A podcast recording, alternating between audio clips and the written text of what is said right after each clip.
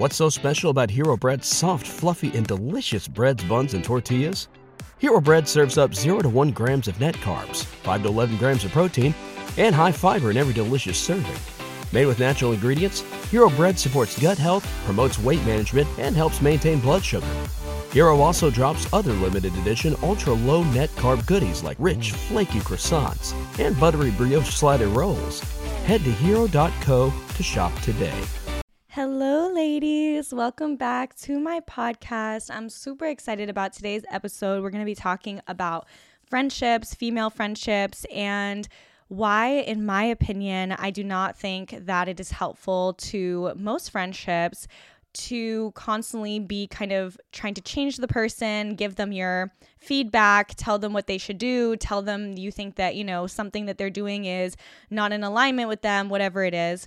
So I'm going to be talking about that, basically why I don't think that it's helpful all of the time to be holding your friends accountable, which is something that I think is always pushed right now in our society, and I'm just not with it. So we're going to talk about that. But before we even talk about that, I want to just say that I have five more openings in a group coaching program that I am running. You can go to my website. The link will be in the description, victoria devall dot com.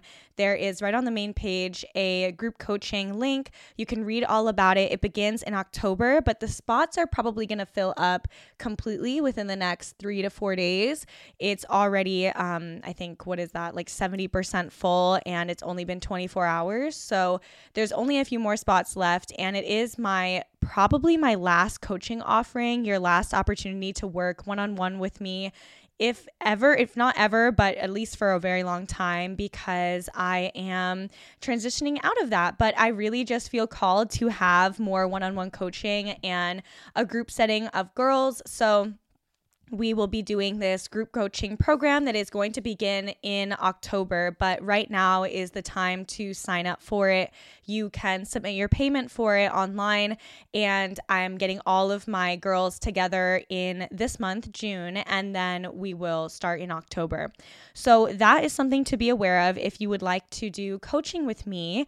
And the other thing is that if you would like to enter the giveaway, the giveaway at five hundred reviews on Apple Podcasts, not Spotify, because we're already over a thousand reviews on Spotify, but on Apple Podcasts, write a review for me for this podcast, and you are entered into a giveaway for a free coaching session with me. And the only thing you have to do is just write the review and then just send me a screenshot of it through Instagram so that I see it and I can add you to the list. All right, so with that said, let's just get into it. Let's just get into this podcast episode, why I do not think that you should be holding your friends accountable. So kind of a unpopular opinion, right? And I know that, and I know that there's a lot of nuances in this conversation, so we're going to talk about that. I also want to just give you guys a little update, a quick update, because usually my updates are like five to ten minutes long, but this is just going to be like two minutes long. I am writing my book, and I'm super excited about it. Like, I just am so, so, so excited. I feel like every day I'm just channeling the words that are coming through me from the divine. I feel like I'm just in service, and I'm just so excited to finish this book. I do believe that I will be done by the end of the summer with this book. That is with obviously the first draft, and then I will start editing and really getting serious about getting a book deal and a contract and my agent and everything like that. So I am hoping that my book will be out within the next twelve months, and I do think that that is going to happen, but it is really up in the air. But the good thing is that I will be done, finished, and, you know, complete with the first draft for sure. I believe with the rate that I'm doing right now of the amount of pages I'm writing and everything, I will be done by the end of the summer. And I'm writing around ten pages a day, which is kind of crazy, but I'm averaging around six to ten pages. And that is something that I'm able to kind of upholds because I really like writing. I've always been a writer, and writing has always, and English was always my best subject in school. And I've actually found that this process has been super interesting because I thought I would only, I wouldn't be able to write this much every day. But when you're not writing about something that's like forced on you from, you know, a professor or a teacher or whatever, and you're actually like writing about it because you're deeply passionate and you want to get it out to the world, wow, it's actually a lot. Just like it channels so much quicker. And yeah, so that's been really, really interesting. And I've just been watching myself, you know, really just write a lot. And I've only been writing for about like two hours a day. Yeah, about two hours a day I write. And then I find that after that, I just can't really do anymore. And the juice kind of stops flowing. But for about two hours, I just write straight. And I find that I'm just kind of like channeling it out, and it doesn't really take me a long time like it would. I mean, it never really took me a long time to write, but in college when I went to N Y U, I would, you know, write, I would spend so much time in the library and I'd just be writing my papers and stuff, but it would still take me quite a while because at the end of the day, I did have to do it for an assignment, and I wasn't a hundred thousand percent just doing it from my own God, you know, driven service, purpose, mission, dharma, whatever. Like I wasn't just doing it because I deeply wanted to do it. And even though I did like a lot of the things I was writing about. So I don't know, it's just a lot smoother writing this, but I've been learning so much about just myself in this writing process. It's only been a week or so of writing, but one day I'll make a whole podcast about the writing process and what I've been doing. But yeah, so that is my little update, is just, you know, we're alive and well, we're good, and we're writing this book. So, so yeah, so let's just get into this topic of holding friends accountable. So the biggest thing here that I think is super important to understand is that I am a firm believer that you should not be friends with somebody that is triggering you so often that you feel like you need to change them or hold them accountability, hold them accountable consistently. And I used to be in friendships where I had friends where they were good people and they were really, there was nothing wrong with them at all, but their choices consistently were very triggering for me.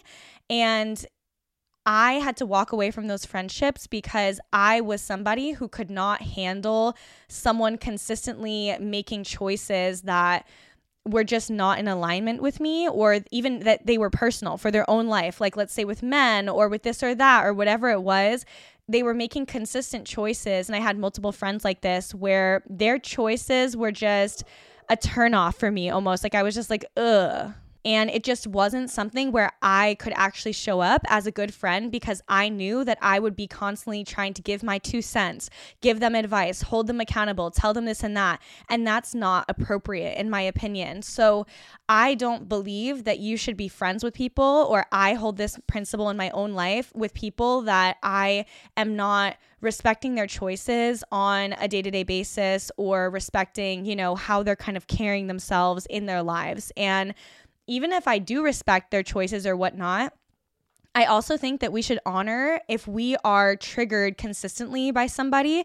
It doesn't necessarily mean that we should further that friendship and just learn to not be triggered. Sometimes we're triggered by someone consistently because they're bringing us back to an old version of ourselves, and we just don't like being around it. And I had friends like that where, you know, their choices were just so not my vibe and just so not what I was looking to create in my life, and being around it consistently was triggering for me. And this was years ago when I was really starting out my new journey and coming home to myself. And I just was like, I am not trying to build this type of energy in my life. And so, yeah, so that is a baseline that I believe in. So to understand what I'm saying, you already have to have that base understanding of like, hey, Victoria does not think that it's helpful to be friends with someone that you consistently feel triggered by, or somebody that you consistently feel like you need to hold them accountable with their choices, right? Now, let's take a step further there, where I, I saw this TikTok the other day by this woman that I follow. Her name on TikTok, I believe, is the Midlife Muse. She's a woman in her mid, you know, ages. What is that even called? Her... It's called mid, I don't know, mid ages or something. I'm blanking right now, but a woman in her, you know, fifties or whatever. And she is wonderful. I absolutely love her content. Like she is just such a cool lady, and with such wisdom and awesome, you know, perspectives and stuff. And I just, I love hearing what she has to say. So I believe her name is the Midlife Muse. I follow her. And she is wonderful. And she was talking about this concept about how women don't want to be saved. They just want somebody, friends, who will go through the hard processes with them. And I had somebody who commented on that, and she was talking about the intersections with race in that conversation. So we're going to get into that in a second, but I want to break down what she's talking about first and why I do agree with it. So I'm going to talk about my own experience and a friend that I have. I've talked about her before on my podcast, but how important it was for me to have somebody who was not judging me through my phases, but was just holding my hand through them. And so when I was, this was, you know, I've been friends with, I have, I've been blessed with a lot of long, actually not a lot, three, th- three, right? Three, yeah, three long-term friendships. So I have my two best friends from when I was like eleven years old, and we've been best friends for, you know, over ten years. Almost fifteen years or fifteen years now. And um, and then I have my other best friend who I've been friends with for around seven years now. And she is my best friend. I talk to her every single day. And the three of them I talk to twenty-four seven. And it's just a blessing to have friends that can see you through all of your different phases in life and that can grow with you and that honor you and know you and know your most disempowered space and your most disempowered version of yourself, and they love you anyway. And yeah, it's just so wonderful to have those long-term friendships. So I am blessed with that. So with this long-term friendship that I have with this girl who I love and adore, it has been so, there's been so many learning experiences within our friendship. There's been so much that I've learned and so much I've learned about myself and so much we've both made mistakes with and so much I've made mistakes with. I've acted out in our friendship. I've made mistakes in our friendship. There's things I've had to apologize for deeply in our friendship. And the two of us are just able to build this this deep and loving sisterhood together through these phases and get stronger over time. And there's other people that you might make mistakes or act out or have things that you need to apologize for, and the friendship might need to end, and that's totally fine too. I have friends that, you know, are not friends anymore, but that I... you know, there's things that happened between us and that was it, you know, that we didn't need to grow into the next season together. But there is something really beautiful about friendships that you guys can both be, you know, super wacky together or have super disempowering, you know, versions of each other show up or, or disempowered versions of one another show up, and that we can grow together and stay in that friendship. And that goes for relationships as well. There's relationships that you stay together through these different disempowering experiences and you build and you get stronger, and that's what life is calling you to do. And there's other relationships where once those experiences happen, it's time to separate and you use your own discernment and your own intuition. But one of the things that has been so incredibly helpful with, you know, in our friendship that I've learned and that I've been blessed with is that she and I have kind of come to this space where we don't give each other advice at all. And I, you know, ask her for advice sometimes. I ask her, you know, what do you think about this? Or, you know, what what do you think about that? And then she'll give me her her two cents. But we don't give each other advice. And none of my friendships actually do they give me their feedback. And I actually would not be comfortable with a friendship where she was giving me her two cents on my decisions or my, you know, mistakes or the choices that I'm making. I would not be comfortable with that at all. And the reason for that is, is because I trust myself a lot. I trust my life course a lot. I trust God's plan for my life a lot. But, you know, really, I do trust myself a lot, and I trust my decisions, and I trust, you know, my disempowered decisions. I trust those as well. I trust all of my decisions that I make. I trust them. All of the decisions I've made, I trust them. They've all led me to the woman that I am, and I love the woman that I am. And although I wouldn't make certain decisions again, I trust that they were leading me deeper into understanding and wisdom and into the core of who I am. So I really do, I, you know, especially in the last four or five years, starting out with my celibacy journey and then, you know, growing in relationship and growing into myself, I really trust myself. And so for me, when I make a decision, when I make a choice, I don't care if it's a disempowering decision. I don't care what the choice is. I'm making it as a conscious individual, choosing that. And for me, if I had a friend who was getting involved in that, saying, you know what, Noah, you shouldn't do that, or getting bothered by me or triggered by me, that would be a red flag, because you are not going to be able to walk through the seasons of my life with me, and I don't need any friends like that. And so for me, I find that the women around me, you have to make sure that you can walk through the seasons of their life with them. And there's a lot of people that you can't do that with, and you have to be honest. Like I said, I had this friend years ago where her disempowering decisions or whatever were so triggering for me, or they were just such a not a match with me, that I could not walk through those seasons of her life with her. And I had to be honest that I cannot be a good friend here. I cannot walk through the seasons of your life with you. Your your decisions are your own, but I personally, I I'm not a good fit for you, and you're not a good fit for me. And we have to be honest about that. But what we are looking for, we're looking for women that we can walk through those different seasons of one another's life with each other. And as I started healing codependency with my family and with my mother and with my dad and with my father and with the people around me in relationship, I started trusting their life's course. I started trusting their decisions, even if they were the worst decisions ever, right? And I talked about how this really started when my dad went to prison again, how that really was a turning point for me, where I was like, I ha- I am being forced to heal every last bit of codependency with my family that is still here. And when that happened, I made so much peace with the people around around me, their life, their life course, and their relationship with life. And so we have to also be honest when we cannot be a part of that person's lives, lives unfolding, right? So for example, with my father, I can't do that. I can't walk through those seasons with him, but I honor and respect his life, his life's, you know, his relationship to karma, his relationship to life, his relationship to himself, his relationship to his decisions, God's plan for his life, and what he is here doing. I honor that and I respect it. And I honor it and respect it enough to know that I have to bow out. Okay? I honored and respected my old friend, my ex-friend's life enough to know that I had to bow out. I, I can't walk through these seasons with you, but I honor your seasons, and I'm not trying to change them. I'm not trying to change you. I'm not trying to tell you you should be something that I think you should be. Who am I? Who am I to tell you that you should be this or you should be that? I'm not in a position to tell you anything. You should be exactly where you are, but I actually have to know for myself that I can't walk through these seasons with you.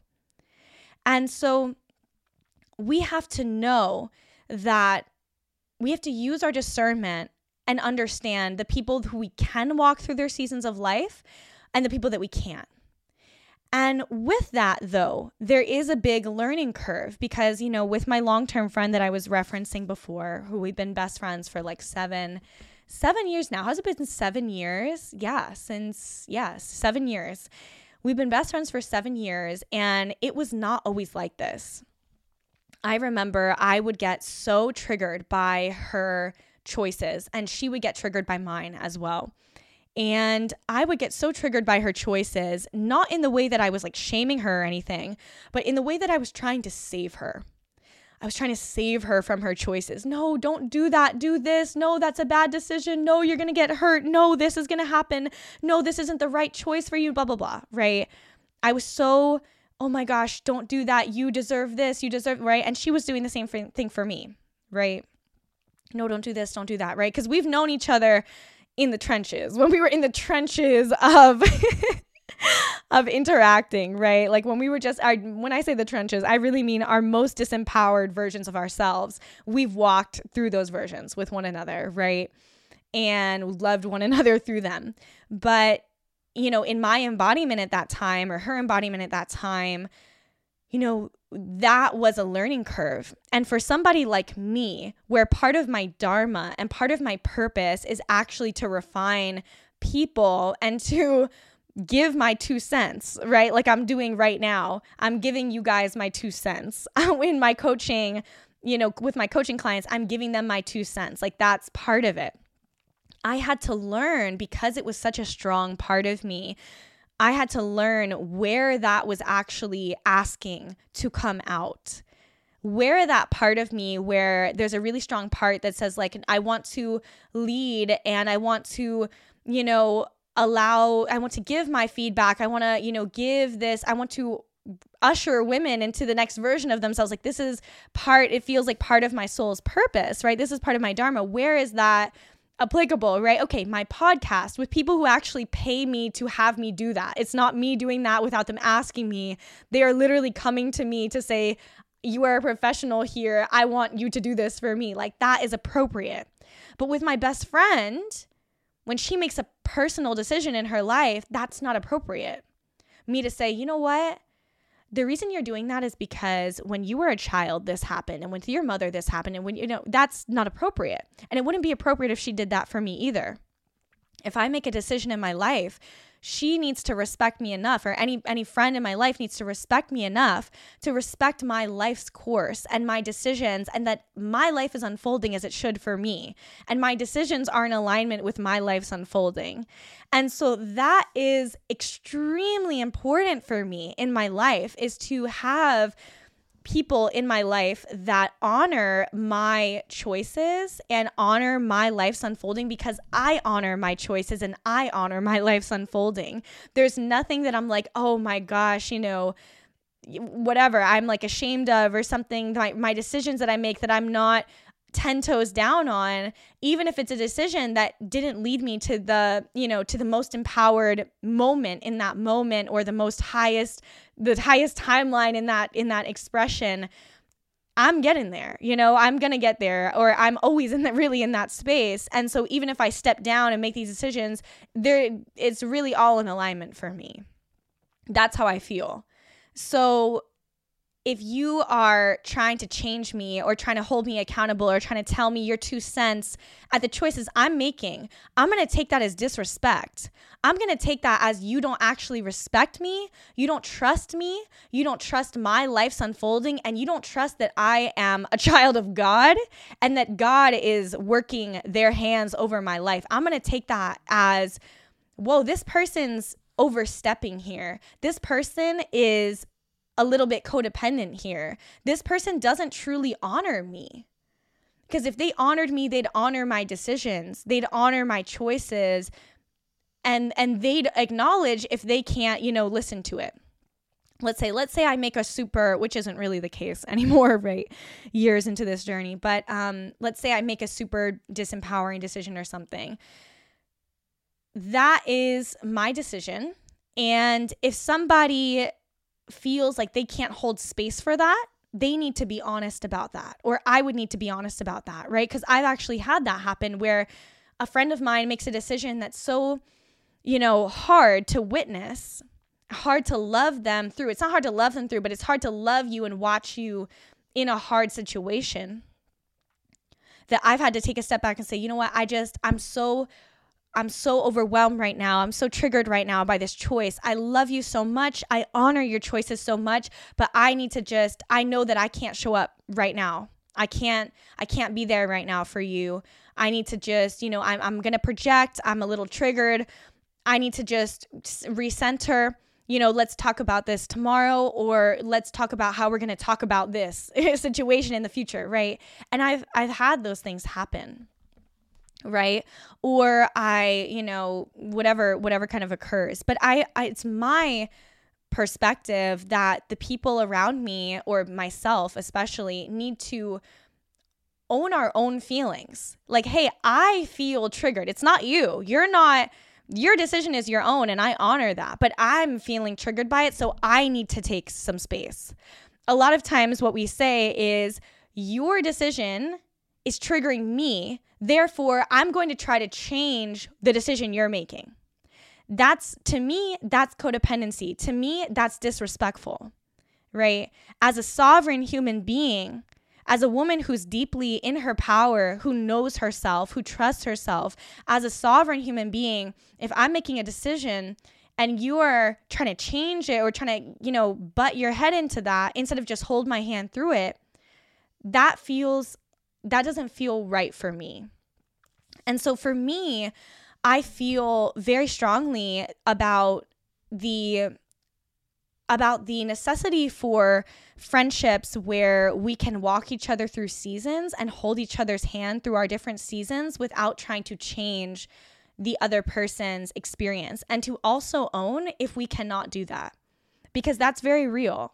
We sometimes cannot do that. Like I said, with my father or with that ex-friend that I had, or with other people in my life, or even with the people in my life that I love, that a certain decision might be very difficult for me. Maybe we can't, I can't do it in that situation or something. And so then we just, I'm honest, or they're honest with me, like, hey, I'm a little overwhelmed, or hey, I need to end this friendship, whatever. But I am a very big proponent of being honest with yourself about the fact that it might actually be that I'm projecting, or I'm triggered, or this friendship isn't right for me. But if the friendship is right for me, I need to learn how to navigate my own emotions when they go through their own course of life. Because, girl, women, we have like, our our worlds are so... They're just, it's such a journey. Like, womanhood in this patriarchal world, in this capitalistic world, in this world that doesn't really honor the feminine, like, it is a journey returning home to yourself. Every woman, it's a journey. And that's just the truth. And so there's seasons. There's, you know, you take ten steps forward and then you take twenty back. And, and like, this is just how it works. There's a lot of just there's a, a path that's kind of continually unfolding for women, and it's, you know, there can be real seasons of density for a lot of women, and that is real. And so I also believe that there's such a healing aspect of learning within your friendships. Like, you don't have to get rid of your friendship if they trigger you, or some decision they're making is triggering you.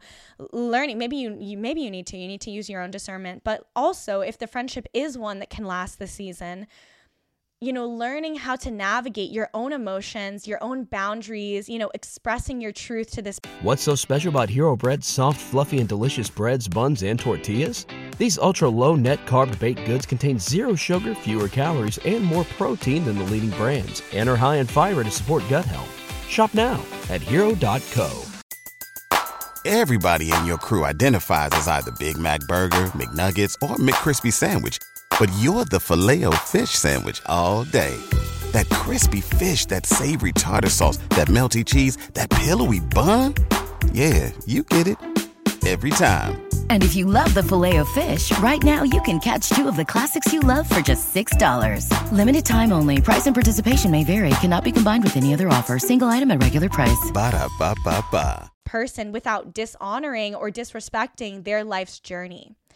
And I really, I really believe that. And so I really loved this TikTok that I saw of the, the Midlife Muse, where she was saying, you know, just women don't need other women to constantly be telling them what to do, or shaming them, or telling them their two cents, or friends that are constantly trying to get them to do this and that.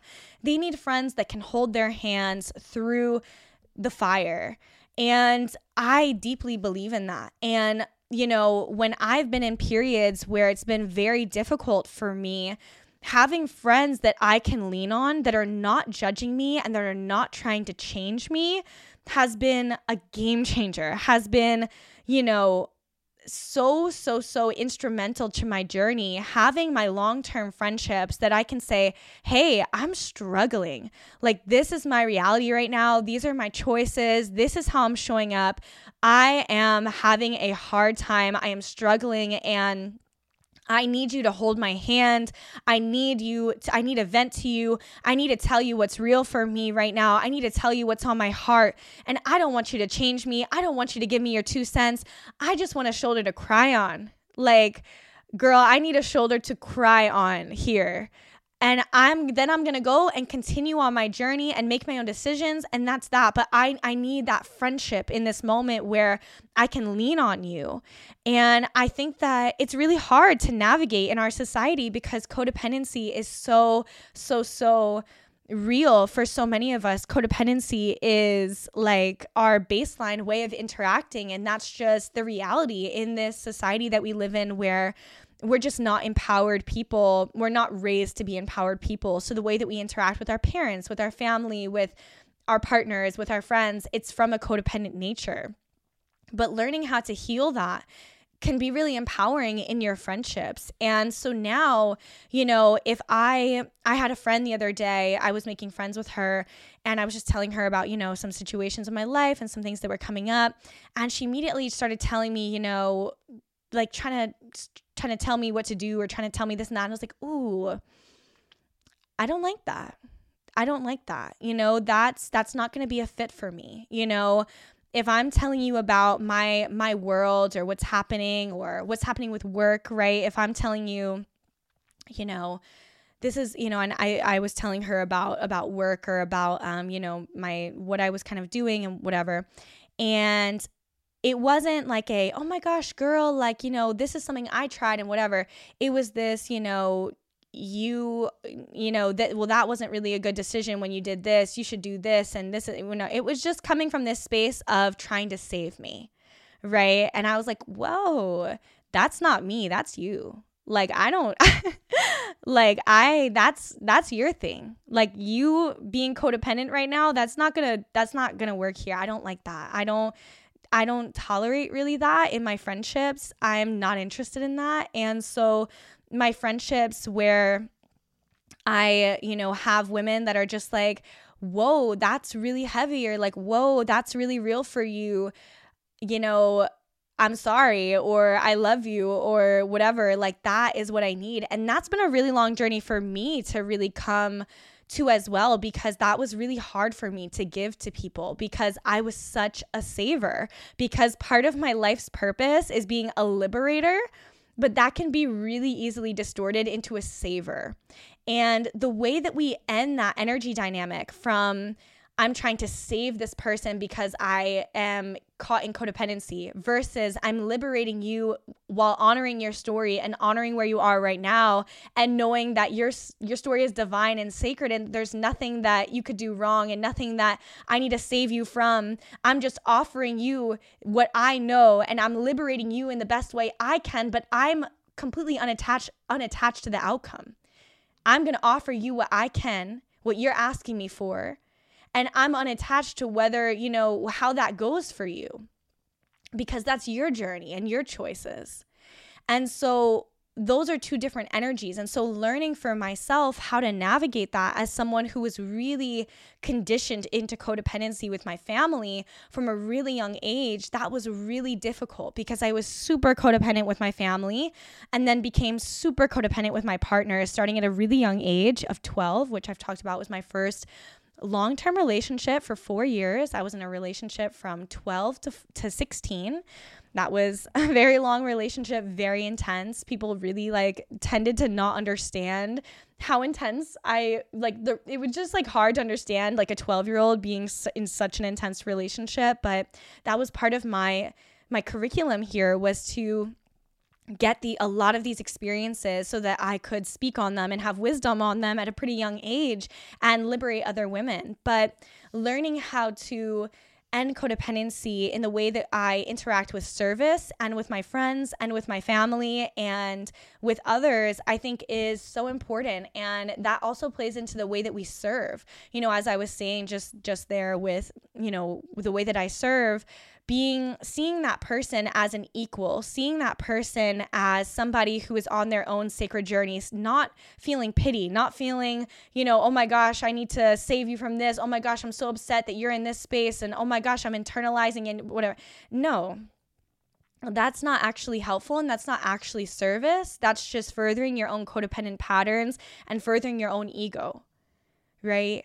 When I can see somebody as my equal and see somebody who is a reflection of myself and just understanding that we're exchanging in this in this exchange, and this is my part. I'm offering you this, and this is your part. And, you know, what you do with that is your own, and how you interact is your own. And I can honor your journey. I can honor your past.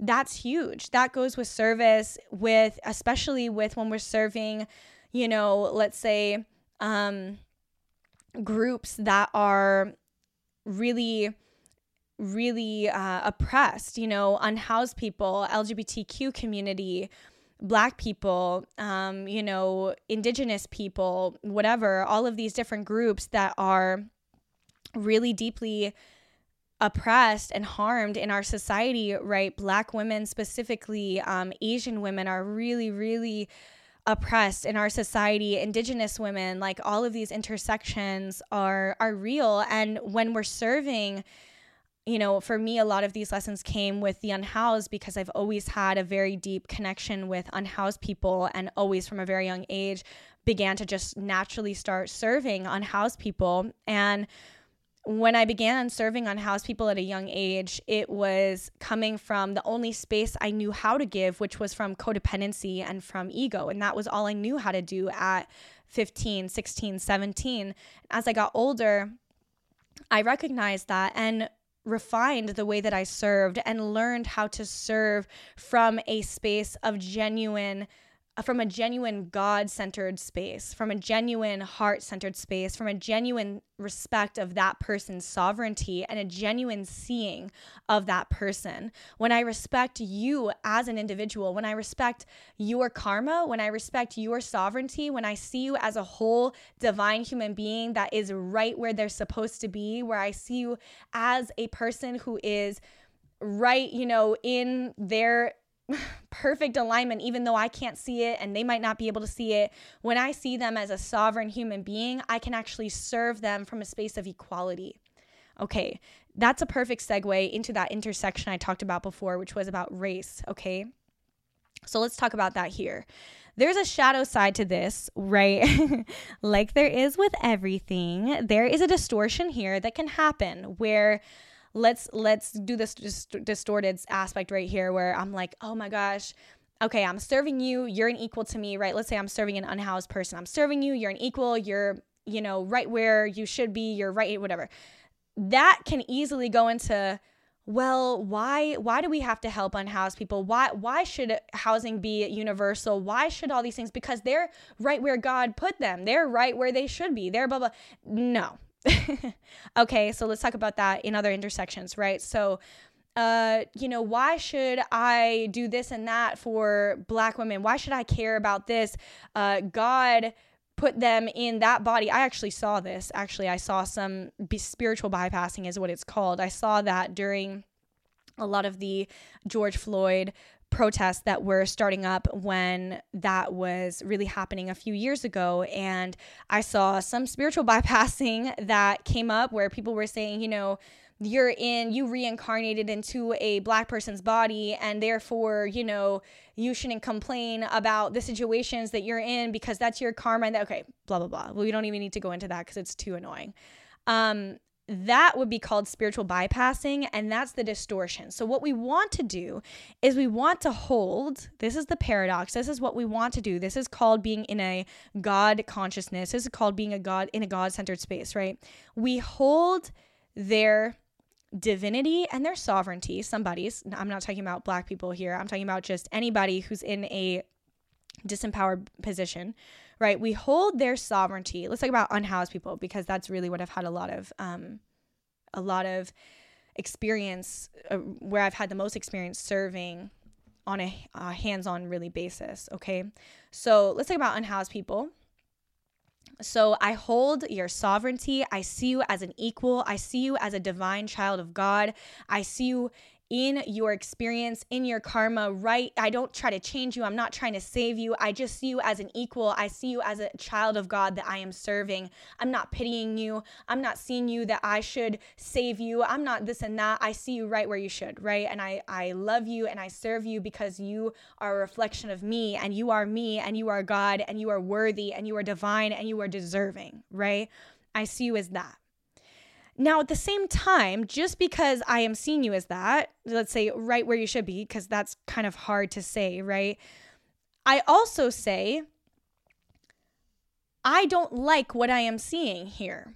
I do not like that right now in this physical world that people can be unhoused. That doesn't seem moral or ethical or correct.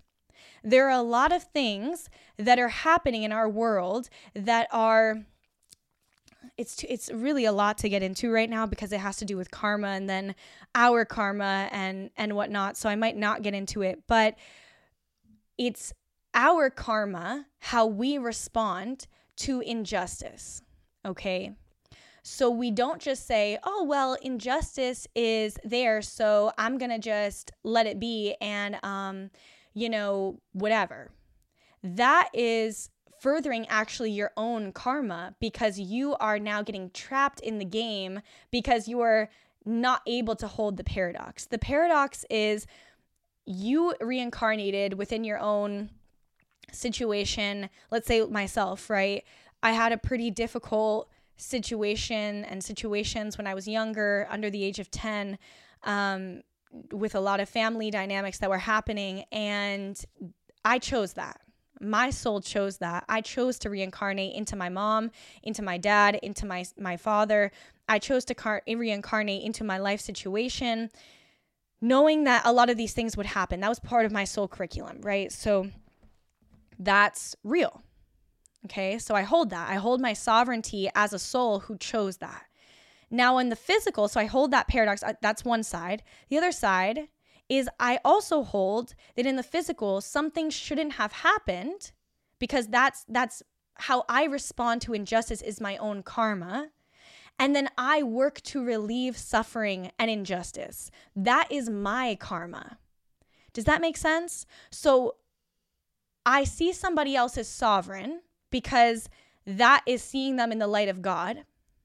And then at the same time, acting in the light of God is also trying to relieve suffering to the best ability that you can without your ego, which means that you know that it's all divine, but your place within the suffering is to relieve suffering, and that is your karma. So if you choose to be indifferent or you choose to add to it, but let's just say indifference, that adds on to your karma because you are not trying to relieve suffering. You are not acting as an agent of God. You are not acting in service. So then that keeps you in your loop of karma. So how you respond to somebody else's situation and their karma determines how you are going to have karma added onto your plate or not. And karma is good and bad. So you have good karma and bad karma. And actually no karma is good or bad. It's just neutral, but you can create more karma that's coming from a space of density and that's kind of furthering you from the light of God, or you can create more karma that's lighter and bringing you closer to the light of God and the knowing of God, okay? So I'm just going to say this one more time because I think I'm kind of explaining it in a in a little bit of a botched way, okay? So how I respond, I I can know that somebody's situation is divine and in its own karmic right, while also working to relieve suffering because I do not stand or I do not believe in injustice and suffering. And so the key, the way that we want to act is to see somebody as sovereign and equal in their, and you know, not an equal, but um, sovereign and equanimous in their situation. Like it's neutral. That's what I'm saying here. It's a neutral in its, in its, godly state, in it, in that space of consciousness, it is neutral. Whether I'm in this situation or that situation is neutral from a God-centered space. But to hold the paradox, we act from that, we see, actually, we see from the space of neutrality. We give and we serve from the space of neutrality, of sovereignty, and of love, of God's love. And then we act from the space to relieve suffering, and we act to re- relieve injustice and suffering. Okay, so now let's bring that into what I remember this one woman was uh, talking about.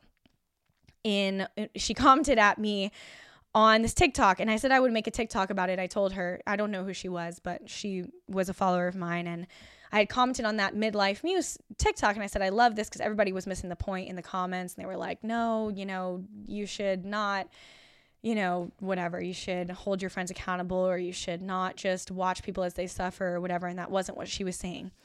Um, everybody was missing the point. So I was like, I love this video. Everybody's missing the point, right? So that's what I commented. And one of my followers on TikTok, maybe she listens to my podcast. Hey girl, if you do, um, I told you I would make a video about it, but I forgot, or I got tired, or something happened. I didn't make it, but I'm talking about it now. So let's talk about it. Um, she had commented and said, you know, that feels kind of like bypassing for Black women in our struggles, right? So what she, the original woman, had said was, you know, not trying to save your friends, but to walk with them through the fire, right? So she, what this other woman, this other Black woman, was bringing the nuance. She's saying, hey, you know, Black women are really suffering, and we actually do need people to save us, okay? And that's real. That's real. So what I'm advocating for here is holding that balance, okay?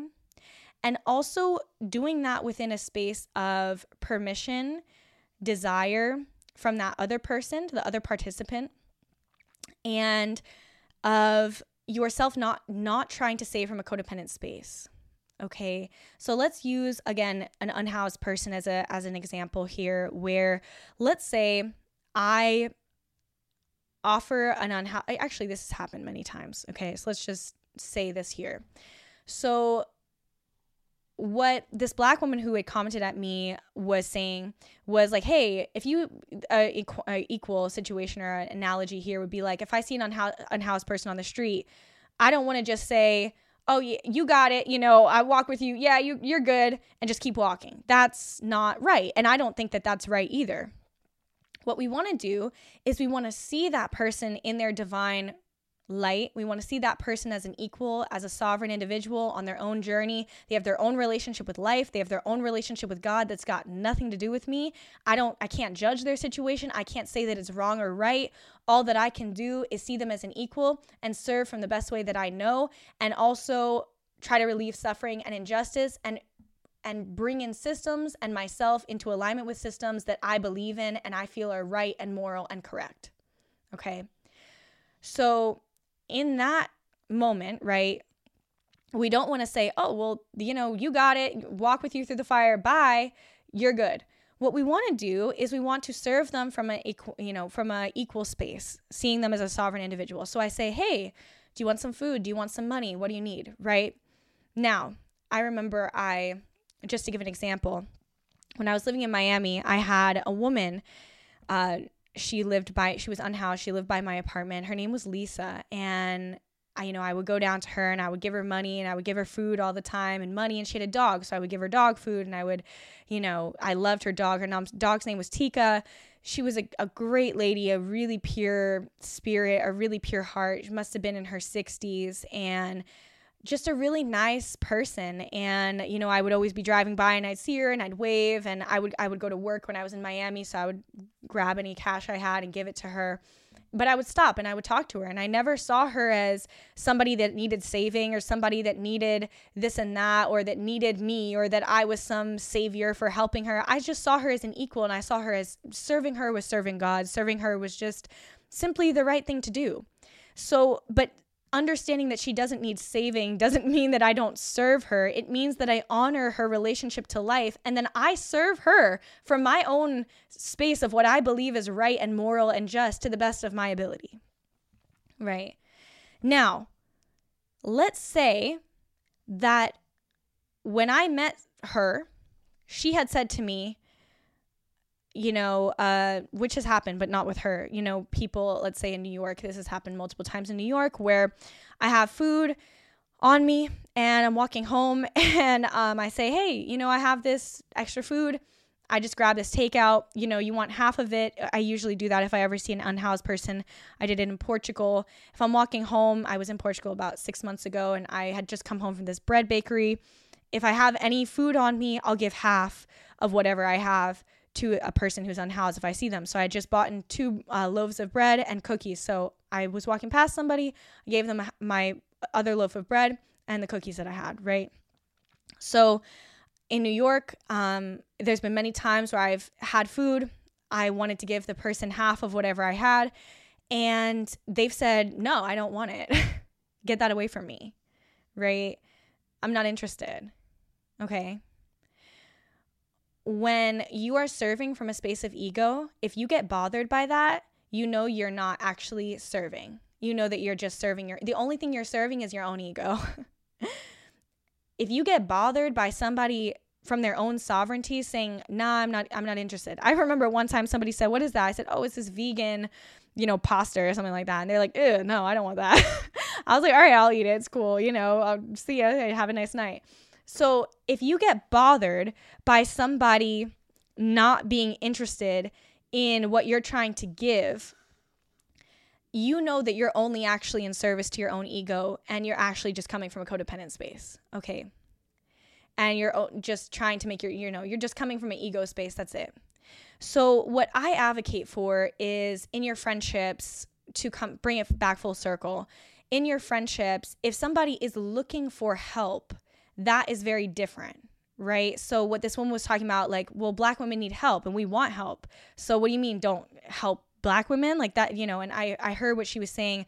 It wasn't what the video was talking about, but I could see that it, you know, it hurt in a way to hear that because she wanted help or she wanted Black women as a whole to get help. And that is valid and real. And so there's a difference between saying, you know, let's say I have a bunch of Black girlfriends. Let's say one of my Black girlfriends is talking to me and she's telling me about this guy she's dating and something happened and she's making a decision about something and I'm not comfortable with the decision, but that's her own life. You know, I wouldn't make that same choice, but that's her own decision and I'm totally fine with it and I honor it and I hold her hand through it and I love her through it and I say, you know, I'll hold your hand through it. You do what you got to do. I love you. I love you still. There, you know, nothing could take you out of my love. I love you. Make your choices, make your decisions, you know, go on your own journey in life. That's your own, right? Versus, let's say, if my Black girlfriend said to me, hey, I need help. I need you to help me right now. Like I need this, I need that, whatever. That's totally different. Right? So what the video was advocating for and what I'm advocating for is when your friends are making their own decisions and they're not asking for your help, they're not asking for you to serve them, they're not asking, you know, the, the best way that you could serve them is to hold their hand through it, to do that, you know, but if there's other instances, I, one of my long-term friendships, there was a time when she needed a place to go. And she was in an, uh, an abusive situation. She needed a place to go. And she came and stayed with me, you know, and stayed at my house. And that was a, an instance where it's like she needed help. She needed my, I, she didn't just want me to hold her hand through the fire. She's like, yo, I need help. Like I'm, I need, I don't know what else to do. I need help. Like I'm really in a bad spot. And I'm like, come on, come here, you know, come with me. I love you. Come, you know, so that isn't, you know, it, there's nuance here where it's not just, no, you know, you're on your own path. Of course, serve your friends or help your friends if they need help or if they're asking for your help or whatnot. But don't, don't offer your two cents or in, at least in my opinion, how my friendships work and what I'm comfortable with. Don't try to hold your friends accountable or check them or give them your two cents if that's not what they're looking for. Because most of my friends, you know, I don't, I'm not friends with people that are, you know, really running in, in circles or in, in trauma cycles or whatnot, because that just doesn't work with me, you know? And so my friends, they're making their choices. Sometimes they're not empowering. Sometimes they're disempowered, and that's totally fine. And I walk with them through that and I love them through that. And I think that that's important. So, so I hope that, that this is a, you know, a clarification and a, you know, some, you know, just something an offering for you guys for some insight for the way that you can interact in your friendships. And, and yeah, so I love you guys and I hope this was helpful. And if you would like to do my coaching program, I will add the link in the description. It might be sold out when you're listening to this. So, Uh, maybe I'll make a little note once it gets sold out that, you know, it's no longer available. But for right now it is. And yeah, and also the review. If you would like to leave a review and enter into the giveaway, you can leave a review below, and then you can enter into the giveaway by sending me a screenshot. So yeah, hopefully you don't hear my dog snoring Lavender. He's been in the background snoring the whole time on my bed. He's so cute. But but yeah, all right, guys, I love you guys so much. I will be writing my book for you guys. Every day I'm just writing this book and just in a high vibe over here. I just, I'm going to make a podcast on what's real right now for me and just this energetic cleansing and just how good I feel pretty soon. But anyway, I love you guys. Thank you guys for listening to my podcast, and I will talk to you soon. Bye. Brain fog, insomnia, moodiness, weight gain. Maybe you think they're just part of getting older, but Midi Health understands that for women over forty, they can all connect to menopause. It's at the root of dozens of symptoms we experience, not just hot flashes. Midi clinicians are menopause experts, offering safe, effective, F D A-approved solutions covered by insurance. ninety-one percent of Midi patients get relief from symptoms within just two months. Book your virtual visit today at join midi dot com.